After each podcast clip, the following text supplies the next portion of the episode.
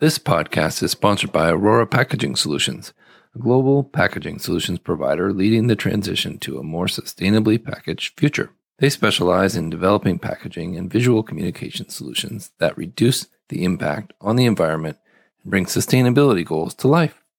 With a focus on partnership and service, they create a custom solution for your business. To learn more, please visit www.ororapackaging.com. Welcome to Sustainable Packaging with Cory Connors. Today I have a really cool guest, Mr. Ian Montgomery, who is the founder and creative director for Guacamole Airplane. How are you, sir? I'm great. Thanks for having me, Cory. How are you? I, have heard amazing things about you and your company and your agency, uh, whatever we call it, and I, I, can't wait to talk about what you guys do. Can can you can you tell us how you got started into kind of sustainable packaging in this world?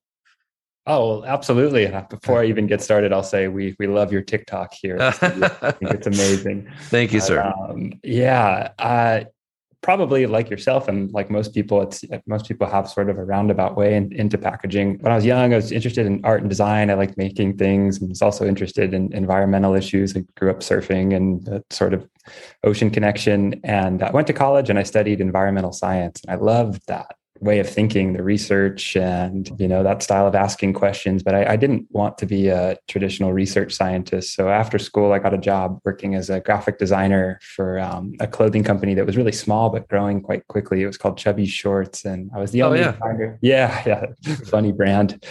and I was their only designer at the time for a couple years. So I was working on all sorts of different types of design, from you know clothing, whether it's woven labels or silk screened, and their website and email campaigns and in-person events. But the most interesting thing to me was their packaging. Like it was really such a cool challenge. It was you know a three-dimensional thing that you interact with and a two-dimensional canvas for art.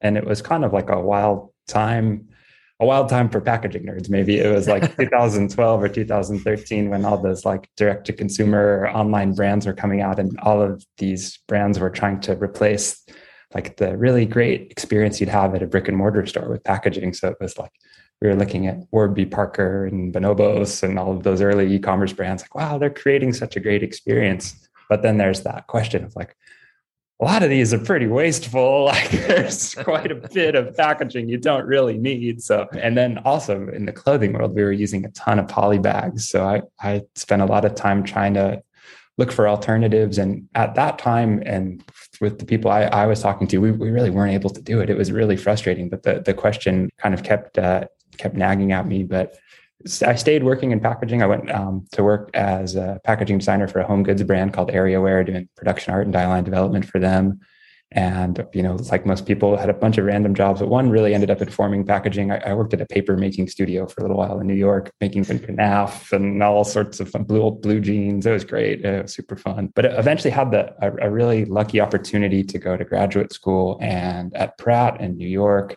And they have a packaging design program that's like very much in the art school style. It's not so much a oh, wow. um, packaging engineering degree like michigan state or anything like that but it was it was really cool. It was pretty open ended. You had you know most of your time there to work on a self-directed thesis and myself and my friends we really used that time to experiment with the materials that could potentially make up the future of packaging you know a decade out and so working a lot with mushroom based alternatives to foams and chitin and seaweed based films and built a series of recycling machines based off these plans from a group called Precious Plastic in the ne- Netherlands that you could run recycled plastic through or bioplastic. Wow. Walk over to them in a minute there. It's kind of our studio is a little messy right now, but we built an injection molder and a shredder and extruder, and we're running all sorts of things through them. But had a really, really great time. And after all that, wanted to set up an agency that combined that environmental science way of research and thinking with the services more traditionally offered by a, a, design agency, not so much focused on branding, but really focused on on packaging design and development. It's it's amazing how many people have been on this podcast. I think I've had 40 something episodes now. A huge percentage of you guys are surfers. and uh, and you like you know Sam Bowie from FlexiHex, John from Cruz Foam. You guys, you guys are saving the world, and I, I want to thank the surfing community from me. Uh, oh, we're all a bunch of hypocrites. We might say we're saving the world, but we're floating in the ocean on these toxic surfboards, doing everything we can to fly around the world to get waves. But maybe oh, it's the guilt that drives us to this work. well, at least some of what you do is beneficial. there we go. Yeah. I, I was really stoked to interview Sam Bowie from FlexiHex and and John from uh, Cruz Foam. You got oh, it's yeah, so it's it's a cool community. I'm impressed. That's good. Well, not all derelicts. right, right, right. So tell us about Guacamole Airplane. Such a cool name. You can tell us the origin story if you're not tired of telling us the origin story of the name. uh, but tell us what you do. How how do you how does it work? Yeah, so we're we're a small agency. You know, the the team right now, where there's five of us for some mixed part time and full time, and about probably a little bit more than half of our work is packaging design with an eye towards sustainability. So we'll work with brands or businesses that you know might have a packaging challenge, something that's they they want to ship out, or something that's that's in development, and really go through a, a traditional structural packaging design development process with them. Perhaps the only difference, although hopefully it's becoming more common, is at the beginning we really do a lot of research and alignment on sustainability. We'll we'll compose our sustainability goals in tandem with our design goals, and we'll do an industry-wide material audit of materials that make sense. And beyond materials, we'll, we'll look at you know strategies we can use, whether it's the product lends itself to a reusable packaging model, or you know if, if it's really something that we should be focus on focusing on removing plastics from everywhere we can or or if it's something that you know we should really focus on slimming down volume and weight or, or some combination of the three. And then we, we move towards uh, you know a manufacturing ready die line or set of die lines or set of files. We don't do branding in the sense that we're creating new brand lines or brand guidelines for clients but we traditionally work with a client's existing set of brand guidelines and kind of work to create brand moments and have those details manifest in our packaging. So we have uh, two junior graphic designers on, on staff that are just lovely. They're they're wonderful. And then kind of the other portion of our work is sustainability consulting. We'll do that with brands that might have hundreds or thousands of SKUs beyond something that we can just go through and do one by one. There's no way it would be right. possible. No one would be able to. But sort of helping them come up with a sustainability strategy or a roadmap or something really actionable and helpful for them that they can move whole product categories towards. Whether that's looking at, at what they can do immediately, or in certain cases, we've created roadmaps for companies of what the next five and 10 years should look like in terms of their pilots and, and manufacturing partners they should sync up with. That's amazing. So a company say they set a goal in by 2025 or 2030, we're going to be we're going to have this level of PCR in our content. We're going to we're going to be more sustainable. Whatever that metric is for them, you guys can help them get to that level. Is that what you're saying? We're seeing that more and more. That's that's pretty much exactly what you described is, is often the starting point of these conversations. And there's usually a little bit of alignment of like, okay, let's make sure that goal is the right goal and let's talk through a, few others that, that might be worth thinking through. And then yeah that, that's exactly right whether working with like you know existing technologies that we can scale at the moment or, or we keep a close eye on manufacturers that maybe they're not at like the art school level experimental but they're experimental in the sense that they've got some funding and they're working towards a pilot plant. We'll keep an eye on you know who those organizations are and you know help help compose a timeline of, of when it makes sense to, to bring the right partners in. Well done. You you have a real reputation in the industry of being one of the leaders in sustainable packaging. And I've always been impressed with what you do and your your company does. So thank you for for that work. Oh, oh thanks for saying that. Yeah. It's it's not an easy thing. I'm going to ask you some big questions here and you know, do your best to answer kind of in in what fits within your your niche here. What What do you think is the role of government and, and the consumer in sustainable packaging? So that's two questions separately. Oh, that's a great one, and I'd be curious to get your take on it too. Yeah. I think as as we think through it, everything, all of our projects sort of lie at this crossroads of, you know, who makes it, whether that's the brand or the manufacturer or both, who ultimately gets the packaging and decides what to do with it, the customer, and then the infrastructure that's in place around recycling or reuse. And you know traditionally that's the role of the government. Although like terracycle and g2 and these companies that are out there probably doing it much better than the government ever did. But um it's so whether you call that infrastructure question infrastructure government who knows? But that's oh that feels like the such the the real missing piece. I mean, I, I, understand that you're up in Oregon, and Oregon has had like deposit laws for longer than anywhere in the U.S., and it seems like there's some great things going on there. But it infrastructure is really critical in providing like economically viable pathways for whatever type of packaging we're creating to have a second life, whether it's you know becoming a new material as you know viable compost or like you know following some of the waste to energy models that, that are over in, in Scandinavia and yeah. you know, I, I think the US is a lit not amazing, not horrible. Like, you know, it's we just need more plastics are the tough one. I think like if, if we could have more investment in plastic film recycling and move yep. towards having plastic films have some value and you know that's probably a mix of designing value into the plastic and then having the right machinery to, to sort and, and reuse plastic films available to most people. The EPR laws are, are super interesting and it's cool to follow the plastic taxes that are coming online in the UK and in other places. You'd hate to see those manifest as like higher prices for things like food for the average working family or something. So it's right. all like, oh man, you don't want to create any unintended consequences. But um, kind of at the crux of it is just like yeah val- i guess the word value like you want right. enough value to be designed into whatever you're making so that there's a pathway that makes sense you know enough that it can be sold for per ton to, to right. get reclaimed and then you want you want that system to work and that's where government and infrastructure comes in it's it's cool to see the you know more conversations around this with with the break free from plastic bill but that would probably be our dream job is consulting with the US government on the next 10 years of infrastructure planning. Oh my God.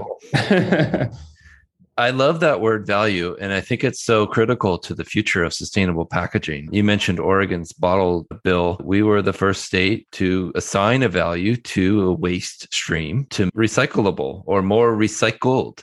And the bottle drop system that we have now even has reusable glass bottles that are 10 cents. And you bring them back and then they're washed and cleaned and uh, reused. And so that I think Oregon and other states like Maine have have proven that that that's feasible. I I love that you're also talking about assigning value to materials because my friend Chandru runs a, a recycling facility in South Africa they just launched their EPR, extended producer responsibility for the listeners bill. And he said, recycled PET is so valuable now that he has to import it from other countries. Oh, oh my goodness. So they've gobbled up all the supply. And if if that continues, recycling will become not only necessary, but valuable.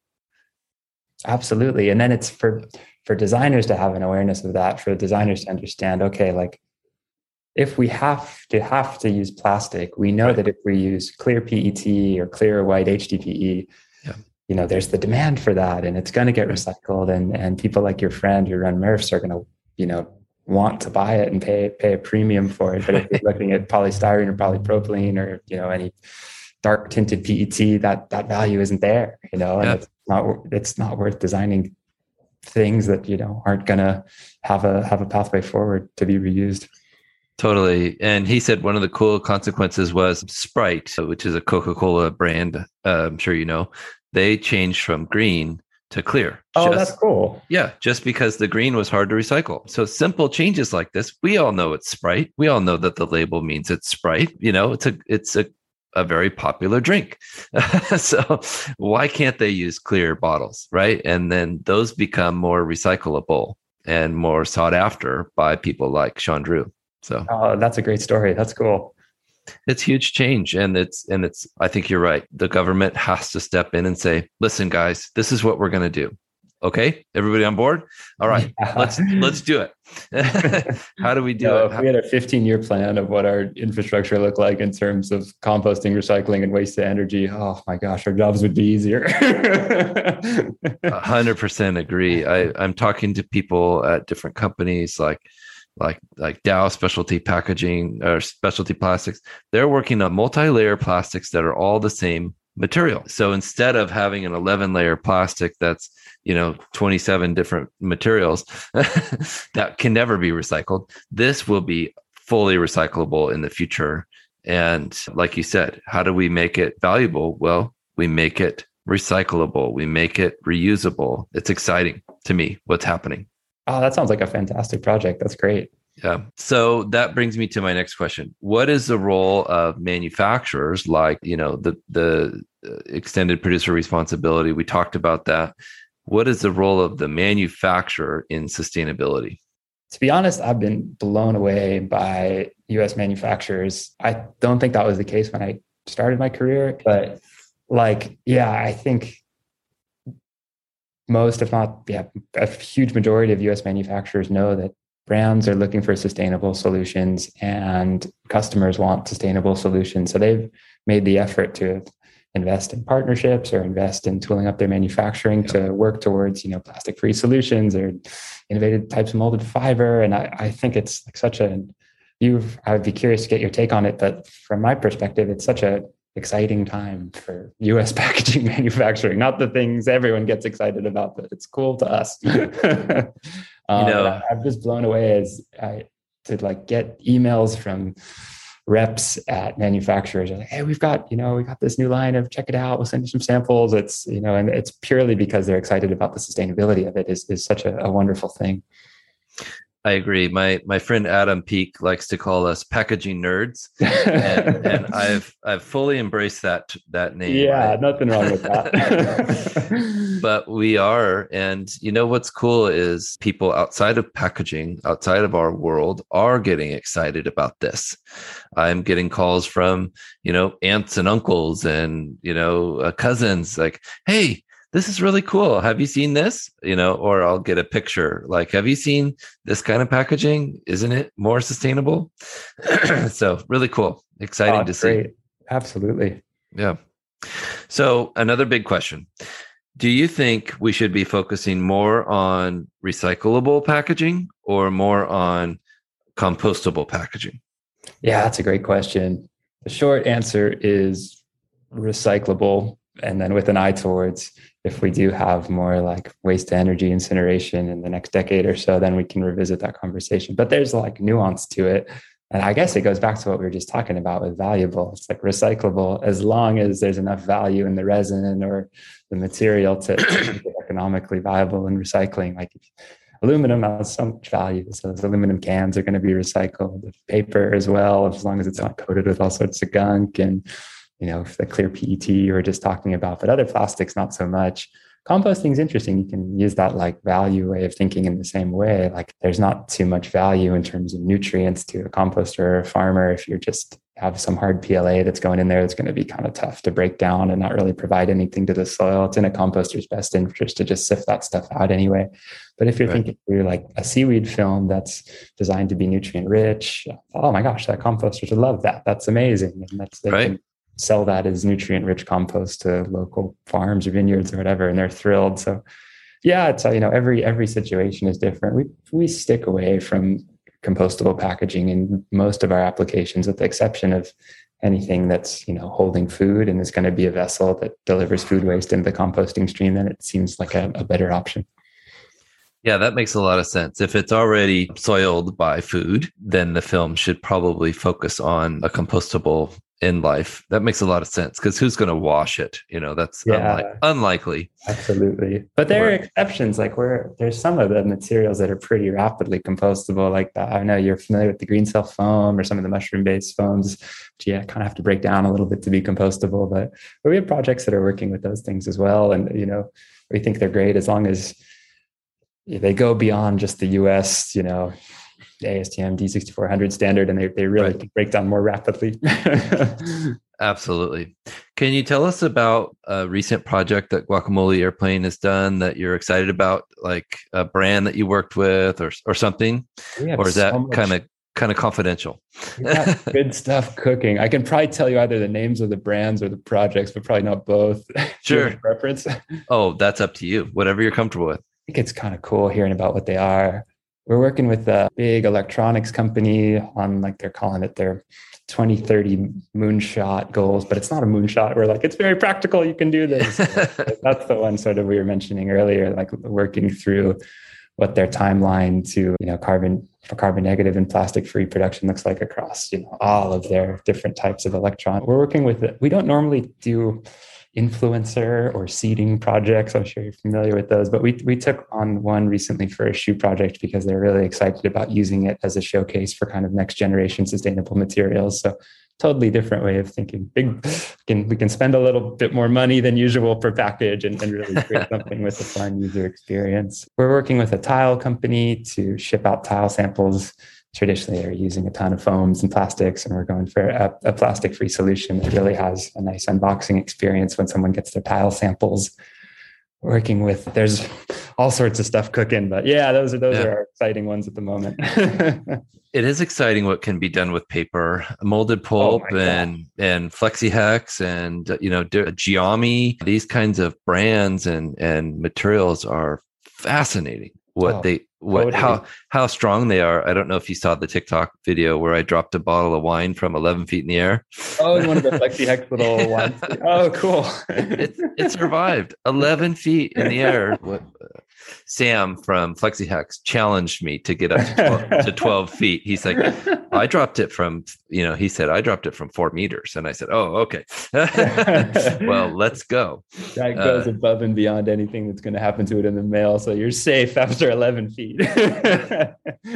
but people will question whether sustainable options are people know that styrofoam works They're but nervous. it's not going to be strong or it's going to be more expensive all the time and it's, it's right. as you're familiar with it's kind of it's a cool challenge as a designer especially in those projects maybe aren't big budget ones but it's like how, how can we be real clever with paper folding cartons or whatever to just lock this stuff in those are some of our favorite challenges i love that block and embracing, having a cool um, user experience at Landsberg Orora. We call it. It's the promise of what's inside. Love and, that. Uh, That's cool. Know, the opening experience is packaging is cool. You know, it's so awesome what what we can accomplish as a design team and as a packaging company for you know end users. Absolutely, I, I fully agree. Awesome. So, what's the best way for people to get a hold of you, Ian, and, and Guacamole Airplane? Guacamole Airplane is on LinkedIn. You can just search Guacamole Airplane or on Instagram, Guacamole Airplane, or you can email me, Ian, I A N, at guacamoleairplane.com. Awesome. I'd like to thank Landsberg Orora for your sponsorship of this podcast. For the listeners, please take a minute to review and share it with your friends so we can continue to tell society about sustainable packaging. Thank you so much, Ian. This has been a great episode. Thank you, Cory. This episode is sponsored by Specright, the first purpose built platform for specification management. So much has changed when it comes to packaging, and there's a new book to help you stay ahead of the curve The Evolution of Products and Packaging, written by longtime packaging executive Mr. Matthew Wright. Helps you unpack industry trends and explains how you can use data to drive packaging innovation and sustainability. Download your free copy today at specright.com backslash book. That's S P E C R I G H T dot com backslash book.